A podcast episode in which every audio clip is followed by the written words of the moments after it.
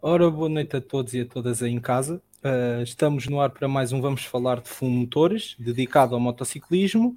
Hoje, como já começa a ser um hábito, tenho comigo o Ivo Gonçalves. Ivo, boa noite. Boa noite. E como nossa convidada, temos aqui a quinta classificada do Campeonato Nacional o ano passado em Super Sport 300, Madalena Simões. Madalena. Olá, boas, boa noite a todos. Obrigado pelo convite. Nada, obrigado nós por teres aceito. E já agora, para quem não, não está tão familiarizado contigo, conta-nos um bocado sobre ti. Então, uh, meu nome é Madalena Simões, tenho 21 anos, apesar de não parecer. Nos últimos quatro anos fiz o Campeonato Nacional de Velocidade, sempre de Yamaha, na categoria Super Sport 300. E é basicamente isso. Também sou estudante universitária, agora acabei o curso e já, já me convidaram para comentar umas corridas MotoGP também na Sport TV e espero, acho que se vai repetir e pronto. E já agora, estudar e pilotar é difícil. Uh, assim, eu tinha as prioridades um bocadinho trocadas. normalmente, normalmente altamente a escola primeiro, mas eu não estou com pressa, estás a ver? Podia acabar o curso quando eu quiser, não, não tinha pressão.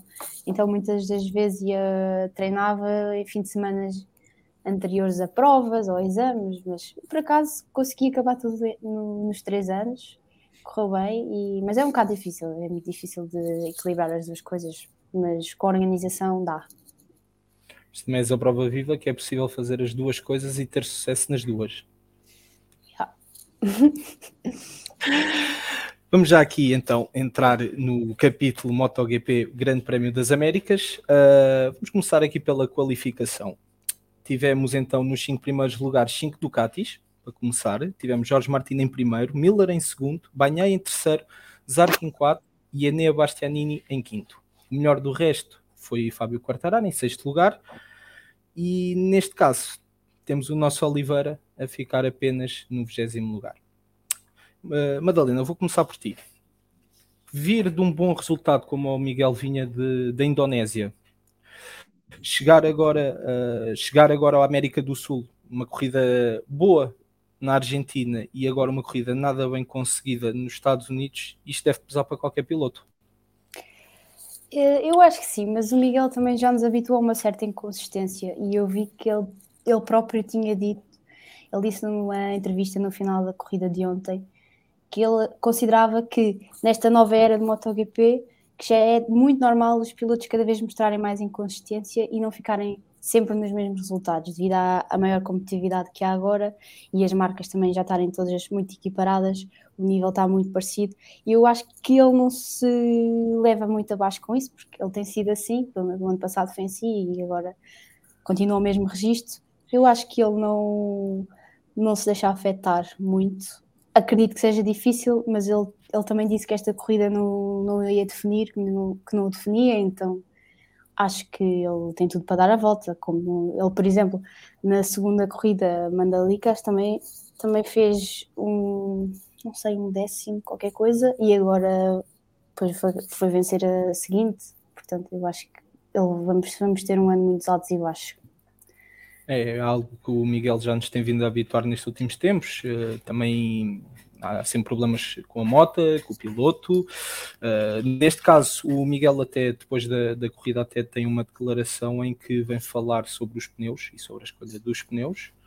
Não, apesar de não se aplicar tanto à qualificação, eu, eu, a gente se olharmos com mais, com mais detalhe para os resultados, isto não, não acredito que tenha sido tanto um problema do Miguel, mas sim um problema da KTM. Ivo, se nós repararmos, nos, em 20 temos o Oliveira, 21 o Raul Fernandes, 22 o Remy Gardner. E quando pensamos que o Binder até poderia estar mais em cima, limitou-se a um 17 lugar. A moto não estava famosa. Pois, lá está. O Binder, eh, no meio disto tudo, continua a ser o, mais, o piloto mais consistente. Aquilo que nós falámos há duas semanas, uh, continua a registar-se, porque daí, daí eu achar, e até comentámos isto, que a renovação do contrato foi também por causa da consistência que ele acaba por ter. Porque tu ganhares uma corrida e depois não pontuares nas outras 5 a seguir, não, mais vale não a ganhares e pontuares nas, nas, nas corridas, seres mais consistente. Uh, em relação à, à Mota, do que eu ouvi das declarações do Miguel Oliveira, e até uh, não estava à espera de ouvir isso, porque o que ele diz é que uh, a Mota basicamente é igual à Mota do ano passado, sem ser algumas mudanças de eletrónica, e depois é a escolha que ele e o Jorge Martin fazem do, de, de pneu, diferente de todos, que acaba por não resultar na corrida. Ou seja, o ano passado tivemos imensas vezes aquele problema que a KTM desgastava os pneus da forma que desgastava, e até vimos aquelas imagens, já não me lembro onde é que foi, o, um, um, pneu com, com, um buraco enorme, etc. Na Alemanha. Foi na Alemanha, Sachsenring, não é? Correto. E, e pronto, e acho que voltámos um bocado uh, ao, que se estava, ao que se passou ano passado e andamos nisto. O, o que a Madalena estava a dizer, e que também é verdade, é, é não sei se fez tu ou a Madalena que, que disseram, mas que as, eh, as motas são muito mais equiparadas, os pilotos também, e vamos andar, eh, já não temos aquilo que tínhamos, uh, o Rossi a ganhar 10 corridas e o Marco Marques a ganhar também 10 corridas, apesar de eu achar que isso não acontece muito com o Marco Marques, porque ele está com os problemas que tem, porque o que ele fez ontem, o recital que ele faz ontem é uma coisa de outro mundo. Já vamos falar nisso mais, mais umas voltinhas chegava ao pódio. Mas pronto, uh, como, como é tudo muito, muito equiparado, vamos acabar por ter uh, por andar aqui em altos e baixos. E como tu disseste logo ao princípio, tiveste cinco Ducatis nos cinco primeiros lugares na qualificação, Sim. ou seja, voltaste um bocado ao final do ano passado. E a Ducati andou ali um bocado perdida desde os testes, Banhai então perdidíssimo o Miller uh, fazia, faz uh, um FP1 bom, mas depois no FP2 já está cá para trás, por exemplo, como já aconteceu. E, e agora voltaste a ter ali a, a, consciência da Ducati pela primeira vez este ano. Quer dizer, apesar de quase 50% das motas serem Ducati, a probabilidade disso acontecer ser, ser maior do que, do, do, que as outras. Mas acho que a KTM tem ali um problema difícil. Vamos ver agora no, em Portimão e em Herreres como, é que, como é que vai ser se tu pensares bem, o ano passado em Reiras, em Portimão também não fizeram nenhum. O Binder foi o melhor classificado. Continuamos sempre nesta sequência: Binder a pontuar, o Miguel caiu com aquele incidente do Lecona, mas salvo uh, o Petrucci, eu acho que caiu em Portimão, não tenho a certeza. Foi na última corrida, caiu. Mas o Petrucci e, e, pronto, não fez um bom resultado. Em Reis também não, não foi nada especial. E há sempre aquela conversa: ah, a KTM agora vai entrar na Europa e e, e, vai mudar. Não sabemos, isto está, está, tudo um bocado bralhado, na minha opinião, do que eu tenho observado. Sim, uh, vamos, tal como tu disseste, vamos entrar na fase europeia. A KTM tem sempre o alarido de, ou gosta de vir sempre cá fora dizer que na Europa é que é. Ficaremos à espera para, para ver o que é que a KTM realmente é capaz de então fazer agora que entramos na, na jornada europeia. E Quartararo? Quartararo. Espera. Primeiras senhoras hoje.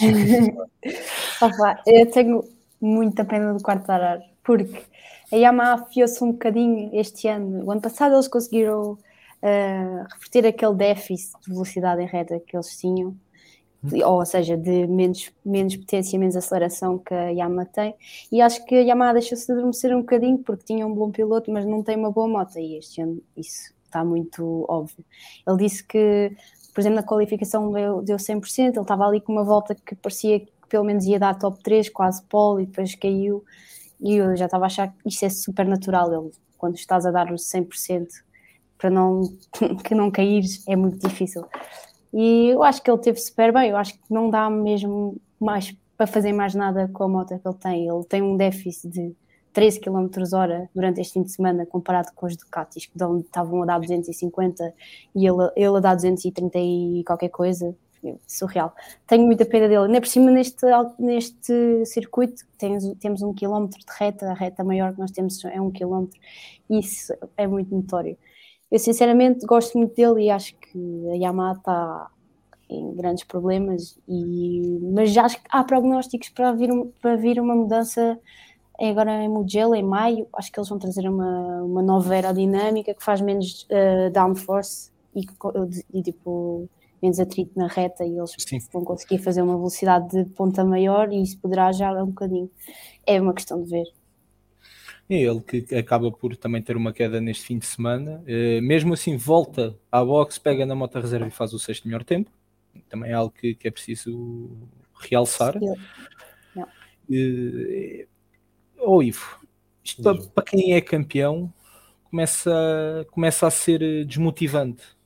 Não, não que saber que, que, não é o piloto.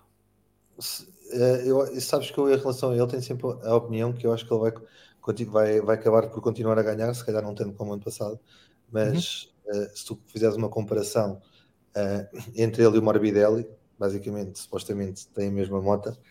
Uh, o Morbidelli então tem sido uma sombra do que era. era um, há dois anos ganhava corridas e agora anda na cauda do pelotão e está na, está na equipa oficial.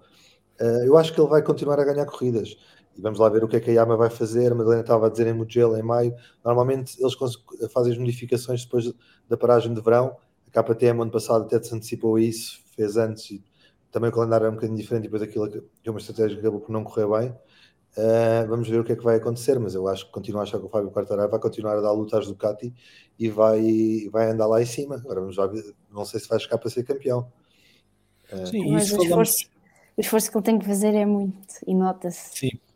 E há bocado a Madalena estava a dizer que relativamente à velocidade, salvo erro, uh, nem foi uma Ducati que, que atingiu o high speed no, aqui em Austin. Foi, foi uma Suzuki. Não estou a falar, eu estava a falar. Uma Suzuki, acho eu. Eu, eu, não, não foi a Aprilia? Eu, tava, ah, eu fui é... ver há bocadinho aqui no site do, do GP. Foi. E calhar... eu acho que vi 250 e tal, e acho que era uma Ducati. Posso ter visto. Mas confirma mas isso, Rui, porque eu acho Vou já que... confirmar, não se preocupe.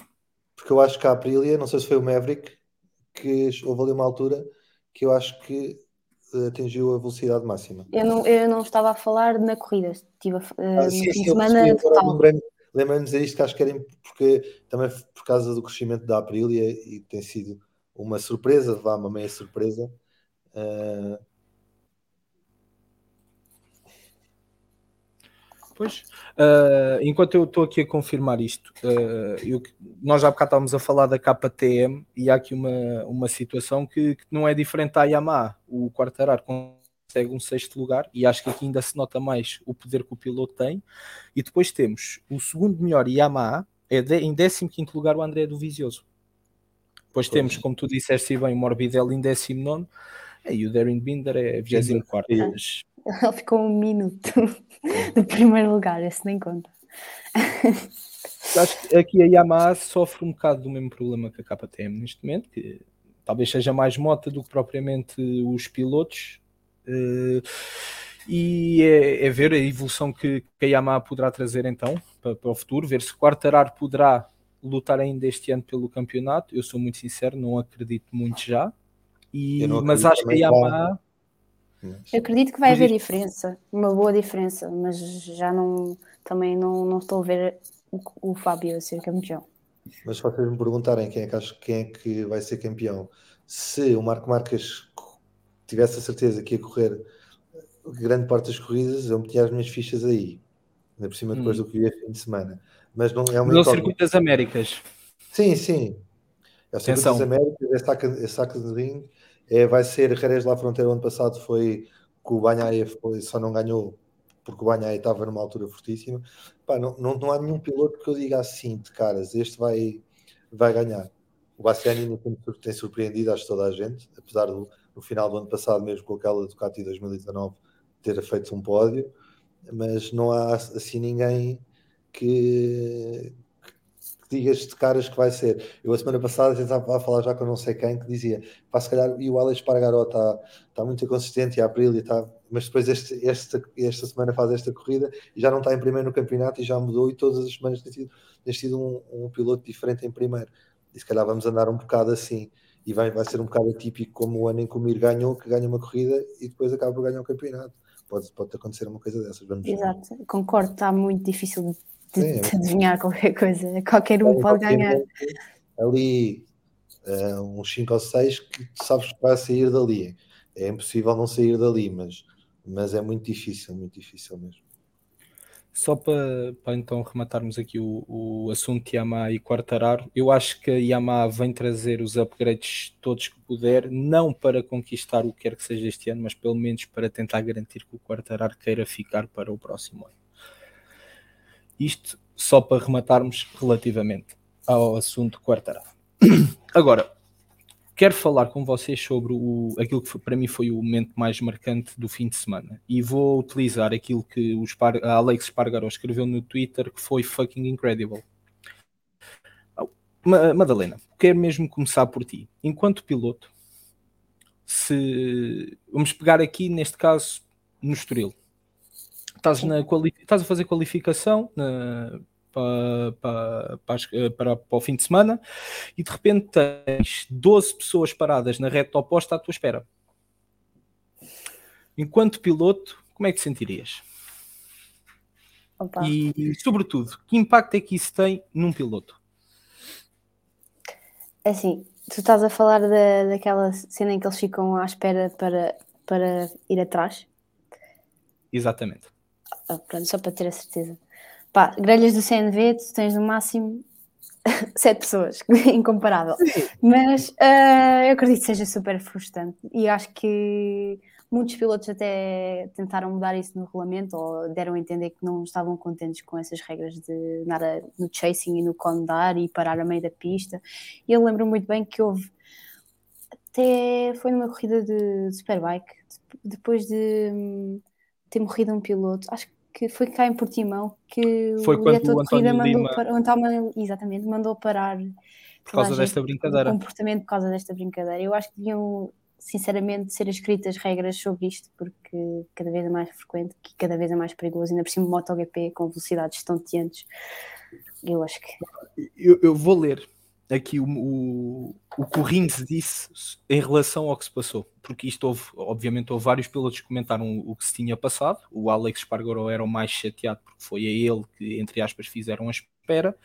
Mas o, o para mim, o Rins, o Alex Rins diz tudo. É inaceitável. Somos os big boys e temos de dar o exemplo aos outros. Somos pilotos de MotoGP e de, não de Moto3. Exato acho que isto reflete muito do, do perigo que, que aconteceu este fim de semana no, nos Estados Unidos. Ivo, tu não sei se estiveste com, com, com atenção sobretudo a esta situação. O que, o que é que tu achaste do sucedido? Achas que o Spargaró tem razão para estar chateado? Eu acho que sim. E se tu pensares bem, quem começou uh, um bocado esta brincadeira toda, o Marco Marques é muito habitual a fazer isto. E, e começou e já, e já nos anos anteriores houve muitas chatices por causa deste tipo de, de atitudes e de brincadeiras. Uh, eu acho que, que, o regulamento deve, deve proteger os pilotos e os próprios pilotos não devem, não devem fazer isto uh, da forma frequente e cada vez mais do que, que fazem toda a hora. Uh, não, e o, acho... o, Mir, o Mir veio mesmo a público dizer: temos os briefings e falamos disto constantemente, e no final é o que se vê. É o que se é, vê. É o desespero. Está a fazer é o desespero. É, quer dizer, já há um bom tempo, falta 10 minutos, falta 5 minutos e. Exatamente. E depois se alguém, e se tens uma bandeira amarela ou é, na qualificação e estás, na, e estás no time attack, como aconteceu este, este fim de semana, é, já não vais fazer o tempo e tens. É, é, são muitos galos a um poleiro, não é? Ou seja, yeah. acaba por acontecer isso. Tu, tu tens uh, até aquela cena engraçada do, do Miller com, com o Marco Marques. O Marco Marques andava sempre a, a esperar e ele para sair da boxe, assim. está a travar e depois faz-lhe assim. Porque, yeah. o Marco Marques ano passado sabia que as Ducatis eram mais rápidas e então com o Banhai também fez imensas vezes, ou seja, e o Miguel na corrida de hum, de, já não sei que se foi da Argentina, acho que foi da Argentina, uh, se não estou em erro, também diz que houve ali uma altura, mas isso é em corrida, é completamente diferente.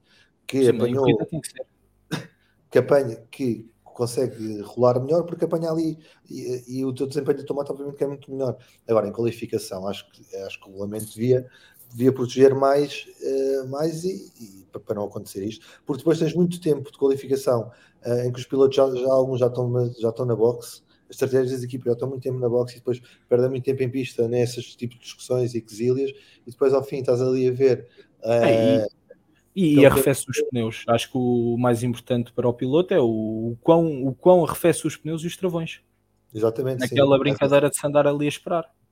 Yeah. E acho que deviam fazer outra, uma coisa extra, que é, por exemplo, falam nos briefings com os pilotos, mas acho que também deviam abordar esse tema com os chefes de equipa e com a equipa, porque quando tu chegas numa qualificação, paras, para fazer não seja o que for, e o teu chefe de equipa diz: Olha, aquele está mais rápido que ti, devias, devias tentar segui-lo. E isso também causa, causa um bocado esse problema. Acho que isso devia pois, ser falado não só com os pilotos, também com as equipas, porque são eles que muitas vezes impulsionam o: ah, Olha, este aqui vai sair agora, tenta-te meter atrás dele e depois, ah, cuidado que ele agora. Ou então, ele está no setor 3 a passar, se tu chegar, saís agora de pista, consegues apanhá-lo não sei onde, coisas assim do género. E acho que devia ser falado também com as equipas, não só com os pilotos. Quem, quem, os, os chefes de equipa que ficaram realmente chateados foram os do Moto 3 que andaram a perguntar, quer dizer, os nossos miúdos são sempre penalizados, temos regras Exato. específicas para, para as situações de qualificação, temos um tempo a cumprir quando não estamos em volta lançada, e os meninos do MotoGP andam a dar os exemplos que dão. O, o Simon Peterson escreveu uma coisa no Twitter muito giro, um, um, um jornalista que escreve para o The Race, que foi: uh, Eu quero ver os miúdos do Moto 3 agora, sempre que forem chamados à direção, a levarem um print do que se passou nos Estados Unidos e questionar, não, mas qual é que é a diferença? E acho que até foi o, o chefe de equipa da Leopard, sim, foi o da Leopard porque estava relacionado com, com o Denis Foggia, que, que vem perguntar qual é que é a diferença entre o que se anda a fazer no MotoGP e o que é que se, e o que se passa no Moto3 ou o que se passou no Moto3. E ele diz que a principal diferença que encontra é que no Moto3 leva-se duas long laps, no MotoGP subia-se para o lado. É verdade, estás a dizer, porque se tu reparares, este ano, não sei se alguém cumprir long lap a um grande prémio. No Moto, Moto 3 é toda a hora. Ainda o, o Izan Guevara, com aquele arranque, já vemos de falar, uh, teve que cumprir a long lap e a semana anterior, já não sei quem, é não sei se foi o Minho, se foi alguém, mas também há sempre, na corrida há sempre uma penalização a alguém. É, eu, eu, acho que eles têm na cabeça é que, como o Moto 3 são as sementinhas que vão ser os de MotoGP do futuro, eles tentam ser mais rígidos nas camadas mais baixas, mas isso também não está certo, tem que ser coerentes. Mas eu estou a perceber mais ou menos o que eles estão a tentar fazer, mas não, não está muito certo. Mas o ano passado houve uma crítica muito grande, um acidente que houve uh, no Moto 3 dos pilotos de MotoGP, porque os pilotos de Moto 3 eram muito agressivos a conduzir, uh, ou seja, queriam chegar a toda a força à categoria maior e aqui houve uma série de acidentes, houve um até mais aparatoso, não me lembro onde é que foi, que isto já é tanto grande prémio, tanta corrida que uma pessoa já não consegue lembrar de tudo. Mas lembro que até o Rossi falou uh, a dizer que eles eram muito agressivos, etc. Também esquecendo-se um bocado como é que ele era agressivo quando era mais novo. Isto é, é tudo um bocado. Eu acho uh, que me lembro. Não foi uma corrida qualquer em que estavam no com da aspiração e começaram assim aos S e depois bateram nos outros. Mas eu já não lembro qual foi, foi o GP. das Américas o ano passado. Foi isso. Foi essa que ainda estávamos a falar. Pois, sim. Capaz eu também, também tenho aquela memória mesmo péssima, mas sim, acho que foi. Mas, ó Ivo, eu também te posso responder de outra maneira.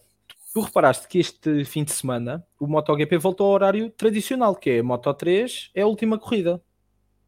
Sim, e, Voltámos. e é, uma, é uma coisa que. De, faz... Deixa-me acabar, deixa-me acabar, só para perceberes. Não será o Moto 3 o melhor a fechar o fim de semana porque aguentas com as pessoas todas no autódromo até ao final do dia? Mas, mas lá está, não aguentaste. Não aguentaste muito, deu para ver, deu para ter mais ou menos noção na, na bancada que não estava uh, o, mesmo, uh, o mesmo número de pessoas. E já ano passado Sim. em Portimão. Mas, uh, os Estados Unidos não é um bom exemplo e, Sim, não, não, é, é um, exemplo. não é um bom exemplo. Tinhas o Grande Prémio de Long Beach em, a indicar que não ajudava à mesma hora. E isso faz Sim, com que, pronto. acredito que tenha feito com que as pessoas tenham ido embora. Aliás, tu ano, tu, tu ano passado tiveste muito mais gente em Alcim do que tiveste este ano. Aliás, ano passado estava muito mais cheio. Mas o que aconteceu, por exemplo, aqui o ano passado no, no AIA, para não falar, acho que foi tudo um bocado, um bocado mal. Também foi a primeira vez com, com mais público e o que se organizou o MotoGP.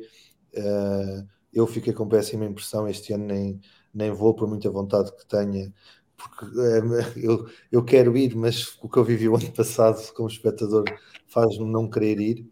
Uh, foi também que eles fizeram corrida de Moto 2 uh, a seguir ao MotoGP.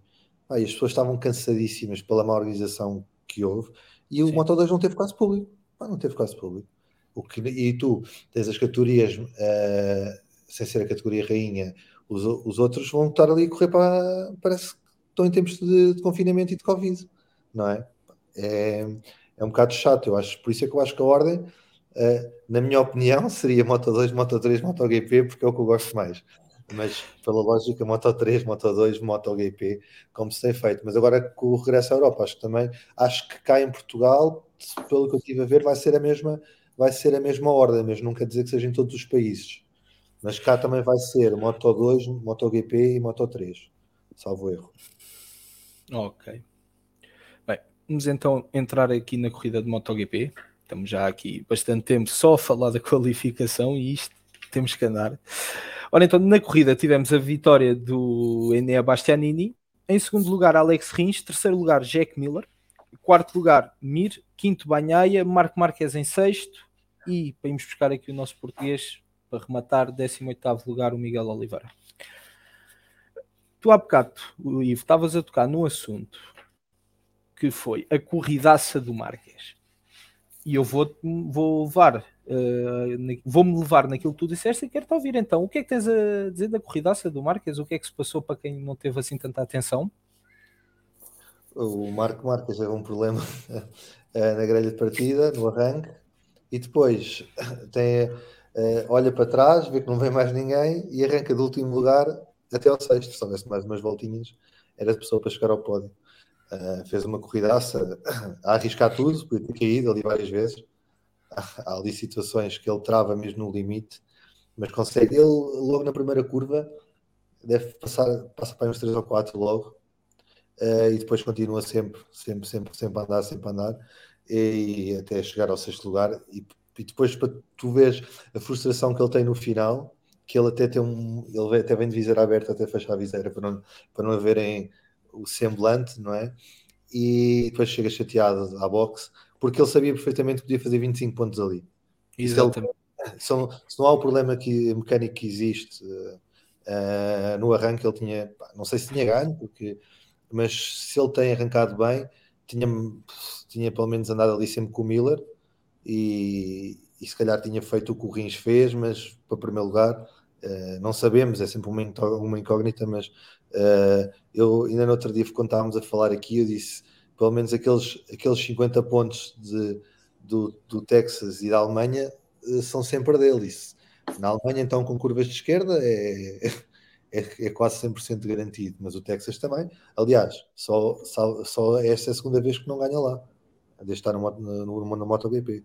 Por isso. Sim, perdeu uh, agora para Bastianini e em 2019 para Rins, salvo erro. Para Alex Rins. É, Exatamente, sim. Exatamente. Yeah. E, e, eu, e eu agora estou com, com estas duas semanas de pausa, uh, com esta semana de pausa, salvo erro, semana. Sim. Uh, acho que vai, vai em grande aí para Portimão e vamos ver o que é que ele vai fazer, porque se ele, se ele conseguir andar sempre. O ano passado, se repararem, ele com as poucas corridas que fez, não ficou mal classificado mal classificado em relação às corridas que fez. Por isso, acho que é, tem muitas hipóteses ainda de ganhar, vai muito a tempo de recuperar e é o piloto que é. Por gosto só não se gosta dele, eu não sou grande fã do Marco Marques, com, não é como piloto. Uh, tudo o que envolve o, o resto, mas temos que admitir que é um fora de série e tem tudo para, para isto correr bem para o lado dele se não tiver lesões, uh, principalmente esta mais grave da dupla visão, etc.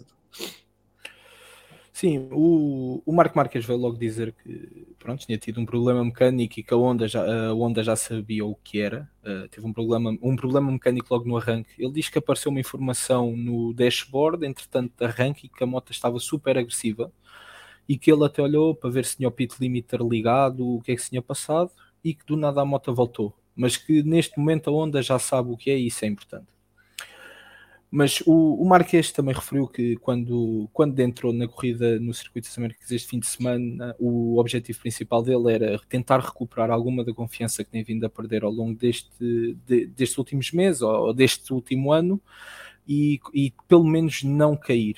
Isso era o objetivo principal do Marques, não cair, ganhar uh, confiança, e ele diz que sentiu sempre que conseguiria os 25 pontos até o arranque.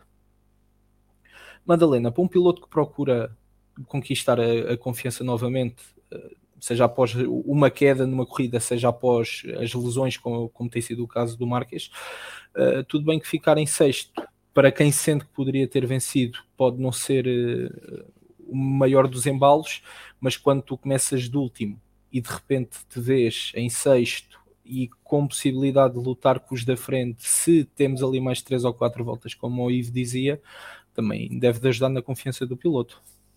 Eu acho que ele tem que ficar é contentíssimo. Ele, ele é um bocado um polo oposto. Ele diz: ah, o objetivo é não cair, ganhar confiança e depois está a conduzir que nem um maluco o resto da corrida. Não, não Eu acho que ele já assim não sabe conduzir de outra maneira. Eu acho que ele estava cego, estava cego. Yeah, exato. Ele diz, "Ah, travagens que. Eu só não queria cair, mas andava ali a ultrapassar os outros quase coladinho. assim, "Ah, Ok. Ah, Pois eu no início da corrida achei que ele tinha metido mesmo a- o controle de velocidade no, no pit lane. Ah, de resto, eu tinha, eu tinha visto que ele tinha dito que o corpo dele, quando faltava seis voltas, já não, já não dava mais. Por isso eu não acredito que ele fosse fazer um pódio. Também temos de ter em conta as limitações dele. Sim. E que já foi para mim, isto foi uma corrida 10-10. Ele ter. E foi melhor ainda do que ele ter ganho partido do lugar onde partiu. Acho que isto, isto marca mais um, a posição dele, que ele está aqui, não está não tá aqui para brincar. E as pessoas sempre a dizer que ele devia se retirar. E eu acho que ele não tem caráter para isso, nem nunca vai ter. Ele está ali. São Eu pessoas. tenho medo é que ele seja obrigado a se retirar em cima de uma moto. Eu, quando, eu sou uma dessas pessoas que acha que.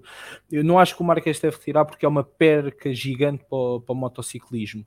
Acho que ele se deve retirar por cuidado dele próprio. Eu Entendes? acho que ele não É. vai fazer isso.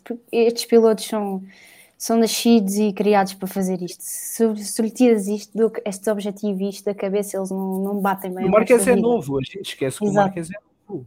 Exato. Mas é malta que não que eu digo mesmo isto e olha, foi o que o Rossi disse. Os pilotos de hoje em dia não se importam de morrer do- no que estão a fazer, não se importam, são malucos, são cegos, fazem o que for preciso para isso é um ficar à frente. Exato, é um dos problemas. Mas o Marques foi um dos primeiros que chegou assim. Foi aquele que chegou aqui com uma, com uma raça enorme e com, e com, pá, com corridas que nós nunca tínhamos visto, ultrapassagens magníficas, curvas feitas de uma maneira completamente diferente. Eu acho que ele não, não se vai retirar só se for mesmo obrigadíssimo, porque não estou a vê-lo fazer isso. Vocês verem, ele tem contrato até 2028 com a Honda, salvo erro. Ah, e ele tem contrato nunca mais acaba. Ah, sim, mas por razões médicas esse contrato vai. Sim, não, mas só para vermos a longevidade que uma, a Honda, pessoa que é oito vezes campeão mundial, aposta nele, porque me- mesmo com, com os anos a passar, tudo bem. Temos o exemplo da maior longevidade do Rossi, mas ali, os últimos anos, as- às vezes as pessoas dizem, ah, andava-se a arrastar. Não se andava a arrastar, andava-se a divertir. Tal e qual. é-. Claro Yeah. que queria ganhar. O ano, o ano passado, quando o Binder ganha em, eh, no Red Bull Ring, aquilo podia ter dado para ele. Houve ali uma altura no fim, estava em terceiro lugar, podia ter dado um pódio assim que doar, mas lá E está. eu lembro-me perfeitamente, estava já toda maluca a fazer grande testa. Mas, valeu. mas lá está. E, óbvio, o Marco Marques vai, vai, vai continuar a ganhar corridas, eh, mesmo que tenha que não possa fazer todas as corridas, mas as que participar, eu acho que a Honda não, não vai abdicar dele. Aí anda aí um rumor, isto, eh, não sei se vocês já leram alguma coisa sobre isso, ou já leram, que o Fábio Quartararo pode eventualmente ir para a Honda. Não, já vi. já. É o mais falado até.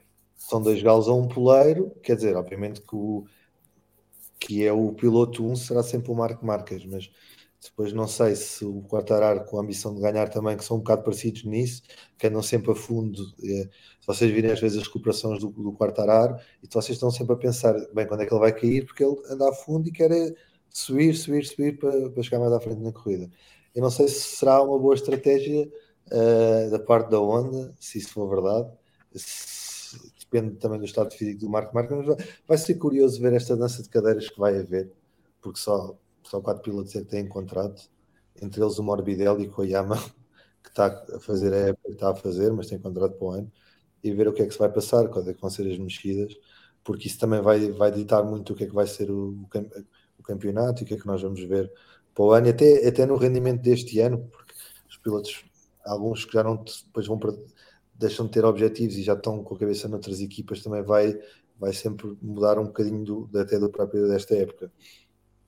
Sim, Yeah. e, e por falar, eu sei que estás a falar agora um, em contratos e que estamos a fugir aqui um bocado da temática da corrida, mas o Oliveira, a propósito disso, diz que até, até maio não, não vale a pena lhe perguntarem, que só vai decidir em maio. Uh, e que o objetivo dele é consistência e pódios. E a, a equipa que for tem que lhe dar isso. Se for a KTM, ainda bem, se for outra qualquer, ainda bem também. Eu acho que ele diz que, que o objetivo principal dela é renovar pela KTM. Sim, isso ele sempre disse, nunca escondeu isso. Isto também, mas também meses quer uma equipa que acredite nele. Claro, e ele estar a dizer isto nesta altura, Pois não sei, isto vai ser tudo. Vai haver aqui muitas, vai haver muitas mexidas. Não sei como é. Agora entrando mais a sério de volta na corrida, Enea Bastianini consegue uma brilhante vitória no Circuito das Américas, mais uma vitória para a equipa de, Gre de Gresini. E a, a, a, questão principal da vitória do Bastianini não é o quando nem o onde, mas sim o porquê. E o porquê é porque é que uma moto da Ducati do ano passado está a dar um baile às motas deste ano? Porque a Ducati do ano passado era efetivamente a melhor moto e até se falou, lembras-te de, depois de Los Ailes, falou-se que, que a Ducati oficial poderia usar a moto, havia essa hipótese de usar a moto, depois não chegou a usar. Uh, e ele e o Bastianini também faz a corrida mais inteligente, que é está aquele tempo todo a estudar o Miller e a Melena, melhor que nós, sabe que, ir a, que tu teres, ires atrás e estudar as trajetórias do, e, e, teres tempo de pensar por onde é que vais passar. E acho que fez uma corrida muito boa em relação a isso. E o Miller andou ali com uma Mandalica, mas a Mandalica perdeu o pódio. Pronto, em Austin lá conseguiu, lá conseguiu. Eu adoro o Miller e aquilo estava-me a me enervar porque estava. Eu ganhar disse logo: o Miller não vai ter, parecia-me logo que não ia ter pedalada para ganhar. Opa, eu achei que sim. Eu estava toda contente já só que ele ia. Não lembrava de Mandalic e, e, e aquilo estava a fazer confusão, mas pronto, lá fez pódio. O Rins é que faz uma recuperação também, faz uma grande corrida, brutal. E o Rins não tem, era, andava sempre um bocado no fio da navalha e caía, caía muita vez. E este ano tem mostrado mais consistência e não tem caído tanta vez. E está a dar resultados. Apesar de não ser, de não ser grande fã do Rins, gostar mais do Mir na Suzuki. E, mas... Não, completamente ao contrário. Isso é que é bom para promover o debate. Exato. Mas tem feito um, tem tentado bem este ano e faz uma grande corrida. E, e, pronto, foi um pódio. Acho que foi, acaba por ser justo, porque o Miller não tem que merecia, porque a corrida não é feita só de, da parte final, não é? E pela consistência durante, durante a corrida merecia, e acho que foi, foi um pódio, foi um pódio justo. Há aqueles pódios que tu dizes, é, porque há um erro muito. A justiça é sempre um bocado, mas acho que foi uma. Os três mereceram, mereceram bastante. Madalena, o que é que achaste da vitória do Bastianini? Eu, opá, ele surpreendeu-me imenso no início do ano, porque eu nunca na vida teria apostado que ele, que ele fosse ganhar, quanto mais uma vez, quanto mais duas agora. Está a encher Mas... os bolsos. Atenção, é que está mesmo a encher os bolsos, o Bastianini. Pá, eu, eu por acaso. Diz-me? Das apostas. Epá, mas, não, é, sem problemas. É, eu, antes de começar, gosto sempre de, de apostar 2 ou 3 euros no campeão, mas assim, uma cena alternativa. Sim, eu Bastianini. O homem está-me a ajudar, calma aí. Não sejam assim como. Fantasy, eu nem no Fantasy. Opa, por acaso não jogo isso porque nunca encontro ninguém para participar na, na minha liga. Porque Tens a nossa liga. Nós, nós temos ligas. Ah, tens então a nossa liga. Podes criar uma é equipa, podes entrar e, e pronto, e bom, começas do zero, mas já, mas já mas podes participar, falas connosco, nós damos-te os códigos das ligas. Boa, ok, então depois no final eu falo com vocês. Tá mas vai, voltando à vitória dele, já não me surpreendo de todo, e, mas eu por acaso tinha apostado no Miller, mesmo antes da corrida, e já estava, aí vou, vou ganhar, porque eu costumo fazer uma aposta lá com a minha família e quem, quem acerta ganha o jantar, estás a ver? Eu estava aí, eu vou ganhar jantar, mas não foi, não foi. Mas fico feliz, fico feliz, tipo, eu sempre gostei dele, ele é um, um ex-Valentino Rossi Academy, então estamos lá, curto dele. Sim, o Bastianini que estava extremamente feliz depois da vitória, como, é, é normal, e, e ele diz que a felicidade não era tanto pela vitória, mas sim porque uma vitória em Lausanne poderia ser sorte, mas que o facto de ter ganho no Texas agora só lhe dá provas que a moto pode vir para a Europa e, e andar na frente. E que, que, isso lhe dá boas sensações, sobretudo. O, o Ivo estava a falar aqui do Miller. Eu não sei se visto, o Miller disse que no Texas existe um novo xerife. É o Jack. Por acaso era o Bastianini. Ah, era o Bastianini. Mas Jack é sempre xerife em todo ah, lado. Isso é, isso é muito cedo já para dizer, para trocar Opa, de xerife. Ele é que disse. Atenção. Mas uh, o, Miller, calhar, o Miller está a ver se vai perder o lugar para o Bastianini. Bueno. Olha, não admirava. Olha que se fosse o Bastianini não ia para a equipa principal. É, exato, ficava, ficava na Grécia. Eu não ia. Olha o Miller, saiu da Pramac. Sim, mas Vai, o Miller, o que é certo é que este ano, este ano está mais consistente que o Banhai. O Banhai, eu, sim, sim, eu, sim, eu estou surpreendido porque eu, eu juro-te, eu no final do ano passado eu dizia este ano vai ser um passeio no parque para, para o Banhai, pelos vídeos não. O, yeah, tá o Banhai, o Banhai ia ser o, já agora entramos também nesse tópico, esse é o nosso próximo tópico, que é o Banhaia foi visto por quase toda a gente como o principal candidato este ano. Sim. Ali a par com o Quartararo, mas até lhe davam mais vantagem mais, ao Banhaia, sobretudo pela mota que tinha. Sim, e, e, a verdade é que o Banhaia anda completamente desaparecido. Banhaia, pois tudo é. bem, acaba em quinto, não, não é mau. Este ano, salvo erro. Para ele foi, mas ele está completamente apagado. Madalena, o, olhando para todo o panorama do que se passa, todas as declarações que o Banha tem, tem feito relativamente tanto à Mota como à equipa, o, o que é que será que está a faltar ao italiano para, para conseguir eh, voltar aos bons resultados? Uh, Corrija-me se eu estiver errada, mas ele ano passado também não começou em altas. Ele teve aí uns Está tempos. Está certo, ele só começa ali a partir do meio é quando chega à Europa. Eu acho que isto é uma, é uma questão do despertar do dragão. Eu digo sinceramente que eu ainda tenho o meu dinheiro nele para, para ser campeão. Mas e opa, ele, ele tinha dito que esta este, hum, primeira grelha tinha sabido a pole position, que ele estava struggling, não sei o quê. Pá, eu acho que é mesmo. Agora ele encontra-se a si próprio e acho que já ninguém o agarra. Quer dizer, agarra sim, mas não é tão dominante como, como o ano passado, no final do ano passado, mas eu acho que aquele gajo está, vai, vai conseguir, tipo, voltar aos registros do, do, do final do ano passado. Ivo. Estava só a dizer que pronto, ele, o Quartararo ano passado ao princípio ganha uma boa vantagem, porque ali uma altura que também e que é aí que o Banha recupera, nunca chega a apanhar e o, o Quartararo acaba, acaba, por ser campeão. Mas o, o, o, ao princípio tu ganhas uma boa vantagem é sempre, é sempre positivo. E o que é que está a acontecer, pelo menos nestas primeiras corridas? Não tens ninguém que tenha muita diferença, ou seja, vais entrar na Europa com, sem ter o, o, piloto com, com a vantagem. Se bem que o ano passado foi um bocado atípico, foi tudo na Europa, uh, uhum. fora Losail e já não me lembro o que é, e o Texas, acho que foram os únicos dois fora da Europa. Uh, e este ano tens mais grandes prémios fora da Europa. Depois, se da Europa, vais voltar a, vais para a Ásia, Austrália e, e vai ser diferente, vai voltar ao, como era antigamente. Uh, vamos ver como é que vai correr eu acho que é bom ter tudo ali ao mesmo nível, não é? Uh, por isso é o que a Madalena estava a dizer, também pode, pode acontecer perfeitamente, que é a partir agora de entrar na Europa há bom disparado. E o Banhaia, pelo, pelo que fez ano passado, estávamos todos na esperança que uhum. eu pelo menos achava que ia ser eh, fácil para ele, mas pelos, ainda bem que não, não está a ser e que está a ser competitivo, não é? Nós gostamos das coisas competitivas, do estar a ver um lá na frente e não tens emoção nenhuma no campeonato.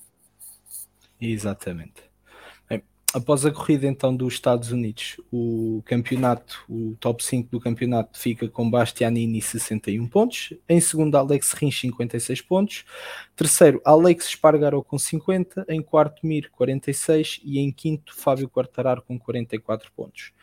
No top 10 não aparece Banhaia, já agora, só por um título de curiosidade. Agora está o Miguel, porque eu acabei por não ver. O Miguel está em nono com 28 pontos. Pronto. Não, não está não está mal de todo. 25 em Mandalica, um na Argentina. E, e bom dia. Pois. Vamos ver agora no Algarve. Uh, a Argentina foi um, décimo terceiro. Eu acho que é um ponto. Não. Oh, pensava que era dois. Yeah. Então não. não. Não há volta mais rápida. Bem, agora aqui entrando um bocado nós já estamos aqui próximos do, eh, do final. Uh, recapitulando aqui um bocado, juntando e baralhando o que, o que aconteceu no Moto 2 e no Moto 3. No Moto 2, ou, ou melhor, vamos começar até pelo Moto 3. No Moto 3 uh, eh, tivemos uma corrida bastante interessante. Uh, Mazia venceu, Foggia ficou em segundo e André Minho ficou em terceiro. Uh, gostava apenas de destacar, se, uh, se, mais ninguém também tiver alguma coisa para dizer, a brilhante corrida do Diogo Moreira, que apesar da queda na última curva, estava lá à frente. Mais uma bela corrida para o piloto brasileiro. Começa a ser um nome a ter em conta no Moto 3. Uh, Madalena Ivo, Em relação ao Moto 3, querem acrescentar alguma coisa? Deixa-me lá ver. Falando do Diogo Moreira, agora falaste. Epá, olha, eu, logo para mim ganhou uma fã logo desde a primeira corrida. está a fazer está a fazer mesmo impressionante. E digo já que do, do, meio do campeonato para o final ele vai, vai vencer, pelo menos uma, digo já. Eu também acho que concordo com a Madalena. E foi um azar o que lhe aconteceu em Mandalica, que o problema é que ele teve que arrancar cá atrás quando, quando estava na frente. Uh, e foi um azar, e eu, e agora teve outro azar. Acho que é inexperiência, porque tu, se olhares bem, o Foge e o Minho têm sempre, sem ser uh, aquilo que aconteceu na Argentina entre o, o e o, e o Minho, que o Mazia ainda deu uma carolada na capacete do Minho, foi, um, foi uma cena engraçada, não sei se vocês viram isso. uh, mas os dois mais experientes têm, têm estado ali na frente e o Foge principalmente está a gerir bem nem, é, nem, nem precisa de forçar muito. Não, não, ah, mas não, o, o Mina também tem mais que a obrigação de estar na frente, né? Sim, já há 10 anos até tipo, faz qualquer coisa. o, yeah. o que lhe aconteceu ano passado foi um bocado duro, porque podes ganhar um campeonato e depois mandam-te ao chão daquela forma. Acho que aquilo também, e ele também este ano já se armou um bocadinho em campeão ali, é, é, foi em Mandalica, é Mandalica, não, foi, eu não sei onde, numa qualificação que também. Foi em Lousado. Foi, exatamente, custou voltas rápidas aos outros, etc. Mas até fiquei surpreendido na Argentina, depois da, daquela última, que aquilo é a última curva na, e é meta a seguir, e ele até teve um fair play, podia não ter tido, mas teve um fair play enorme e até me surpreendeu bastante. Por isso, acho que ele também, já com a idade que tem, também tem que sair, já está na, na altura de sair da categoria. E queria aproveitar aqui, se me permitires, para perguntar à Madalena o que é que a Madalena acha de, da integração da Ana Carrasco no Moto 3, uh, eh, sendo o, o, voltar ao Moto 3, que se, é um, se achas que é um passo para haver mais mulheres a correrem na, no Campeonato do Mundo. Ok, sendo 100% sincera. E eu, será que vou ser cancelada por dizer isto? Mas. Não, estou a brincar. Eu, eu curto muito dela. Ela teve aqui em 2014 e 2015 aqui e acabou, não me recordo, mas não. De classificação geral, não sei. Depois teve que sair. Ah, na mesma, tá, acabou na mesma posição em que está agora. Ou melhor, com os mesmos pontos que está agora. Ok. Foi fazer 600 para o Campeonato Espanhol, depois, entretanto, abriu a categoria de Super Sport 300 em 2017 no Mundial. Foi fazer, Venceu. foi campeã, mas eu digo-te que o nível que ela apanhou no início dessa categoria tem zero a ver com o nível de Moto 3. Agora, Super Sport 300 está melhorzinho, porque já não é, um, já não é um, uma categoria nova, já não é o, o Mundial novo, já, já tem já é mais bem composto. Uh, mas digo que eu sempre soube que ia ser muito difícil para ela esta adaptação e está a ser. Ela fez o último, não foi? Acho que é, acabou. É, acho que é a primeira vez que faz o último, tem ficado sempre alguns atrás dela. Sim, Sim dois ou três. foi tipo, não sei, pode-lhe ter acontecido alguma cena, não quer estar assim injusta, é porque acabou um minuto e tal, acho eu, ou um minuto ela, ou um minuto. Na Argentina teve um problema técnico e depois acaba por voltar e por cair e agora acho que esta corrida, porque no Bota às vezes é difícil ver porque mesmo na televisão não, não se estiver só a acompanhar na Sport TV, é. não consegues ver. Não sejam tão mauzinhos. Não, não são má. Eu tenho um chapéu, t-shirt, tudo autografado por ela, sou fã mesmo. Mas tipo, acho que vai ser muito difícil. Para o ano, talvez ela, ela tenha resultados um bocado melhor, mas agora, epá, para já, quem passa de uma moto stock para, e não está numa moto assim, protótipo velocidade há tantos anos, a diferença é ridícula. Para pois ela vai ser muito difícil. fisicamente. Uh, fisicamente, uh, apesar de ver-se que ela tem, tem boa preparação, qual é que era a exigência física uh, para, para haver mais, mais mulheres? Eu não sei se isso é. Ah, estás a falar de, de, físico, tipo caparro, mulher contra homem? De, tipo não, de, sim, de, em termos de condição. Ah, não. Se isso influencia alguma coisa. Por exemplo, em, em, motas Moto 3 e Super Sport 300, aquilo é boeda leve. Sim, eu acho que o mínimo de preparação física, tu estás lá, não tens problemas com isso. Agora, falando de mil, já seja, é talvez o, o, próprio peso do teu corpo Quando tu és pequenino e leve para virar uma moto, fica mais difícil. Mas eu acho que o, a velocidade, o desporto de velocidade tem muito a ver com, com saber travar tarde e saber acelerar cedo. Eu acho que isso não tem, não é associado a nenhum género. Eu acho que isso é jeitinho mesmo, é de tunhas. Eu acho que isso não tem, não, claro. não tem associação se és menino, se, se és menino. Agora, a única coisa que pode influenciar é força. Claro que os homens têm mais força naturalmente, mas se eu for ao ginásio três vezes por semana e o António for uma, eu consigo equiparar claro, mais ou menos. Claro é, a única diferença é treinar mais fisicamente, talvez treinar Era mais com os homens no ginásio. Mas de resto. Se tinhas que ter mais. Eh, obviamente, a preparação tem que ser muito, muito física. Até há bocado estávamos a falar do Marco Marques a dizer que era muito exigente fisicamente. Eh, pronto, o correr. Não, como eu só tenho experiência em andar de moto na estrada, não tenho em correr, é completamente diferente. Uh, e é sempre e aproveitar que estás aqui para fazer este, esta pergunta uh, e para ver é para saber a tua opinião, o que é que tu achaste também da integração e do vou voltar, que eu acho que é bastante positivo a ver, uh, a ver mulheres no, Sim, claro. no campeonato. Mas eu sou do tempo que ainda me lembro de lá estar ela e a Maria Herrera. E a Maria Herrera era.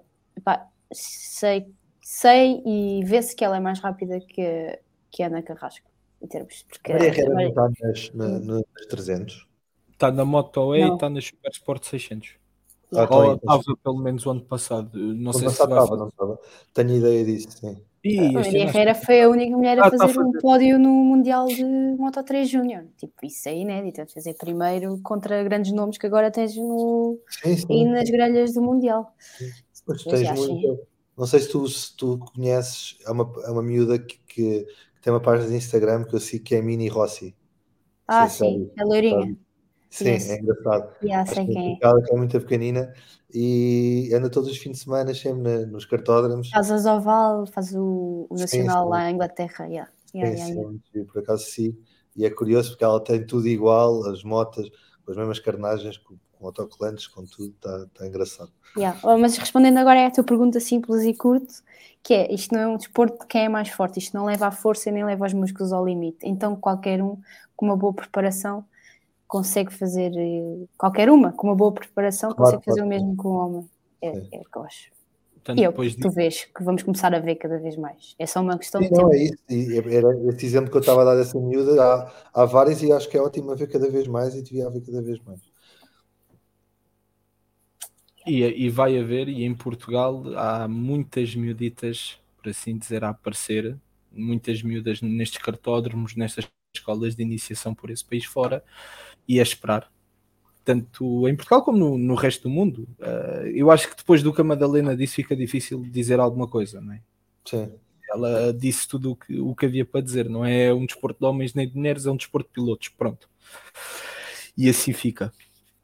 Mas, uh, mas, mas lá está, só haver, um, só, haver um, só haver um caso único é que é, acaba por ser estranho, já deviam ver mais. Era ah, porque agora a sociedade já aceita teres Sim. teres isto a acontecer. Claro, claro. E mesmo assim, é 2000, temos aqui, 2000, quando eu comecei, 2018, eu ouvi montes de boquinhas, tipo, toda a gente, ah, mas isso é muito rapazado, isso é muito... Estás a ver, essas coisas têm que desaparecer todas para começar claro. a haver igualdade social e a igualdade de oportunidades, e depois sim, há de ver uma grelha 50-50. Pai, não digo para o ano, mas digo para aí daqui a, a 20 ou 25, já estamos prontos para, prontas para andar aí a arrear. Ainda bem que é isso que nós queremos. Olha, para acabar então aqui o Moto 3, só a classificação dos três primeiros. Uh, em primeiro lugar, Denis Foggia com 74 pontos, Sérgio Garcia em segundo com 58 pontos e André Minha fechar o pódio do, da, classificação, da classificação geral perdão, com 41 pontos.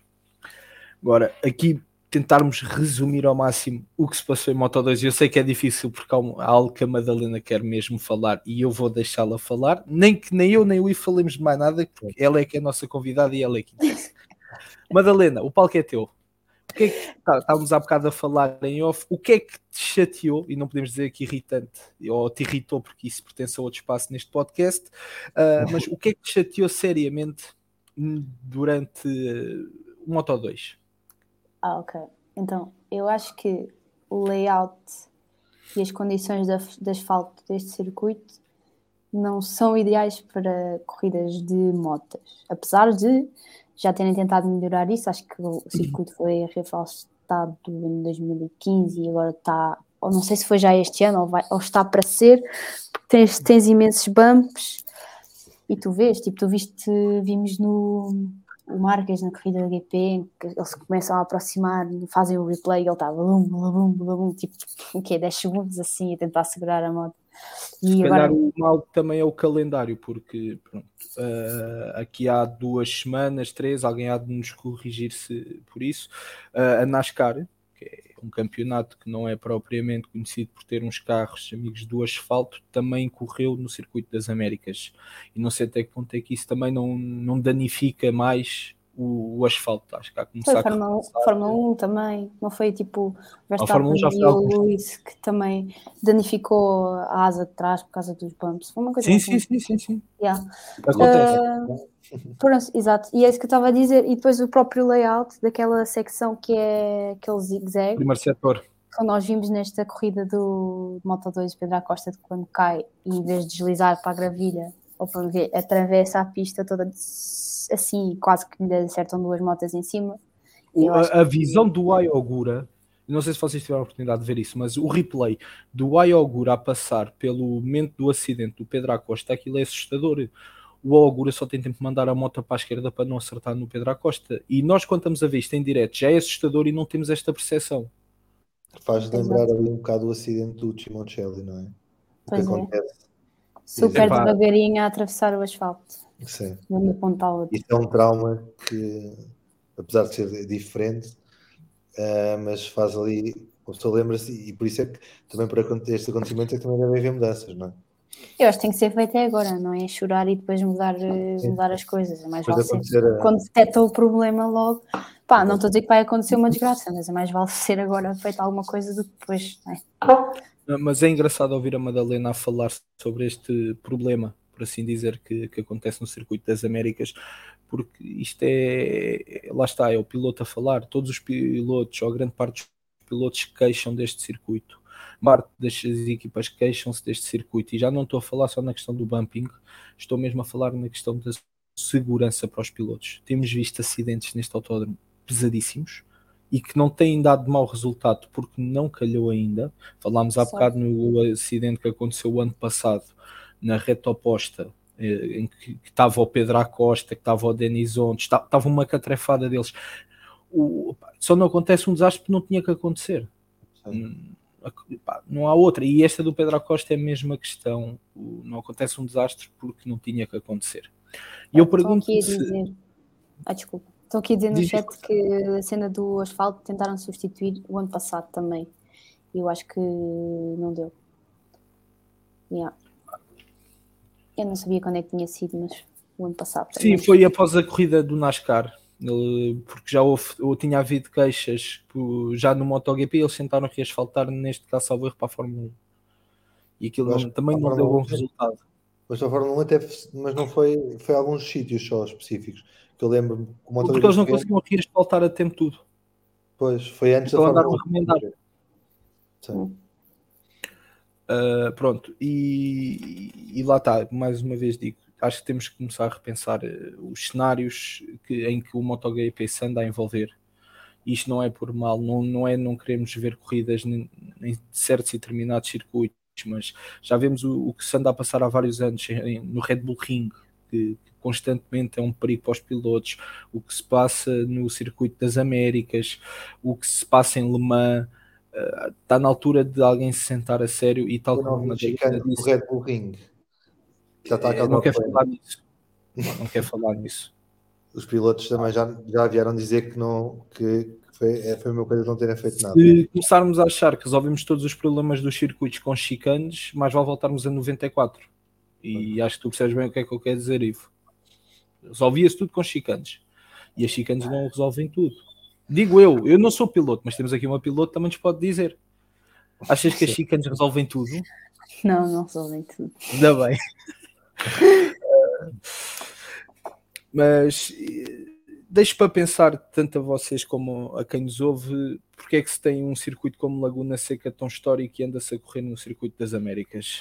Isto é conversa para, para outras, outras é paragens. Era, era isso que eu ia dizer. Era isso que eu ia dizer mesmo. Eu percebo que uma presença no norte-americana seja importante, porque os Estados Unidos têm aquele peso mediático todo, têm. Corram em Laguna Seca. Coisa. Pois, é isso. É mas é pá, coisa... porque não é novo, porque não é bonitinho, estás a ver? É, é bonito, a pista é gira, mas estamos a falar isto. Um, tipo, a malta nos States tem mania de fazer, de criar tudo um espetáculo espetáculo mediático, tu vês lá a Fórmula 1 tem concertos, tem Ed Sheeran, tem rodas gigantes, tem não sei o quê, tem não sei o quê, estás a ver? Então tem que ser um espaço em que eles possam, sei lá, não pode ser só a corrida, estás a ver? Tem que ser um estímulo de tudo e celebridades e não sei o quê, blá, blá, blá. e acho que esse é um, epá, acho que esse é um problema, por isso, é, é por isso que eu acho que eles querem ir lá correr. Ao menos ainda é um sítio que há público, ir a países onde há uma bancada Uh, Na reta da meta e não consegue lá meter 100 pessoas. Pá. E depois há países têm milhões de adeptos e que não recebem e, dá, e têm circuitos e querem receber e por questões monetárias é uma coisa que eu não consigo compreender. Obviamente que o dinheiro é importante, uh, mas acho que às vezes devia-se. Vá lá, que este ano já conseguimos ter outra vez em Portugal. Espero que o ano haja, porque isto em Portugal vai é sempre ver, a dúvida constante. Ah, eu, dizem que é, é preciso 60 milhões. Eu não é por mal, mas eu só acho é que andam a correr no circuito errado. Também acho. A brasa à minha sardinha. Também, também concordo plenamente com isso. Bem, uh, então se não tem mais nada também para dizer sobre o Moto 2, Ivo, tens alguma coisa? Não, era só. Uh, acho que há um miúdo que se vai destacar bastante, que é o Firmino Aldeguer, que nem passou pela Moto 3, Uh, que tem tido uns azarzitos, mas vamos ver no final. Tem é quatro propostas para 2024, diz ele para o MotoGP, não é? Moto, exatamente, isso até foi noticiado pelo MotoGP, mas é o percurso que ele faz do CEF espanhol para diretamente para o Moto2. Vamos ver, eu tenho gostado de ver, uh, mas com a idade que tem, eu acho que ainda vai dar algumas cartas. E pronto, e a vitória do Arbolino também não, acho que ninguém estava à espera. Uh, ah, isto foi a corrida que ninguém queria ganhar. Exatamente. É, é preciso mencionar, tanto Vietti como Kane no chão, para a pena do Vietti. do, do Vietti. Yeah, também. Por isso. Acho, mas acho que vai ser um bom campeonato. Apesar de não serem as melhores das corridas, acho que vai ser um dos campeonatos mais interessantes que vamos ter até ao final. É, no final uh, vai haver disputa de certinho. Sim, o Augusto Fernandes também anda apagado. Uh, o Pedro Costa também acho que vai começar a, Agora ah, não, não falo sobre esse senhor enquanto ele não me ganhar uma corrida. Peço também desculpa. Eu, estou, eu estou completamente voltado com, este, com esse senhor. Também eu, era outro que eu pensava que ia entrar e limpar tudo, que eu sou um yeah. mega fã desse senhor. Deixou imenso a desejar e agora estou assim, então, como é que é? Exato. Eu preciso ter calma. Bem, após a ronda então do, dos Estados Unidos, uh, Vietti lidera com 70 pontos, a Iogura com 56 em segundo lugar, uma boa corrida do Ayogura, também este fim de semana. Tony Arbolino em terceiro com 54, Aaron Kane com 49 e Somiak Chantra com 45 pontos em quinto lugar. A próxima paragem da caravana do MotoGP será no Grande Prémio de, Portim eh, de Portugal em Portimão, no fim de semana de 22, 23 e 24 de Abril. Uh, Madalena, vai, vai estar lá por baixo? Vais assistir ao vivo? Uh, não, não, não. Eu não vou, eu nunca fui ficar na bancada, só 2020 é que estive lá dentro, fui trabalhar, não fui, mas fui como staff para, hum, como é que se chama? Para o Alessandro, o homenzinho que faz as carnagens da Petronas, consegui entrar lá dentro, estive lá, ganhou o Miguel, foi na festa, mas nunca vim nas bancadas porque o feedback é péssimo e, e pá, já vi, agora este ano vou só ao Assen e e ah, vais ao melhor. Exato. Vais dos melhores. Vou, yeah, vou abranger os horizontes e tipo, Portugal eu fica. Fico, fiquei super desiludido com Portimão. Mas, pois, a gente disse a mesma coisa. Bem, Mas então vamos. só para acabar, para vos também deixar mesmo, mesmo em paz, uh, quero só dizer que o Campeonato Mundial de Superbikes voltou este fim de semana e em grande, voltou ao circuito de Motorland uh, em Aragão, para mim um dos melhores circuitos que há no mundo. Uh, na corrida 1 tivemos vitória de Johnny Rea, Álvaro Bautista em segundo e Top Rack, o campeão em título, em terceiro. Na Super Pole Race, Bautista vence Rea em segundo e Top Rack em terceiro novamente.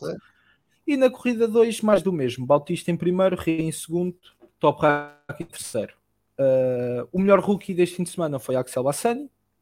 E após a primeira corrida, o Álvaro Bautista com, lidera o campeonato com 50 57 pontos, Johnny Rea com 54 e em terceiro lugar Top Rack, o campeão em título, com 39 pontos. A próxima corrida do Mundial de Superbikes vai passar por Acer nos dias 22, 23 e 24 de Abril. Mais uma vez a Dorna a fazer das suas e, e a meter eh, exatamente no mesmo fim de semana do MotoGP.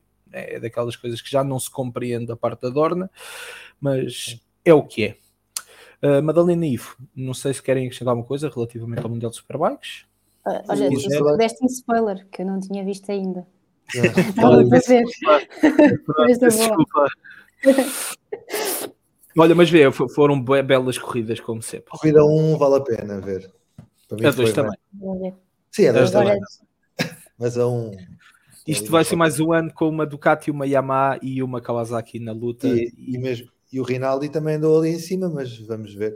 E só, só fiquei um bocado decepcionado, mas a moto também não está muito desenvolvida. As BMW continuam. Não, vai, não, não, não, As BMWs é como a Costa, também não se fala aqui enquanto não começarem a ganhar corridas.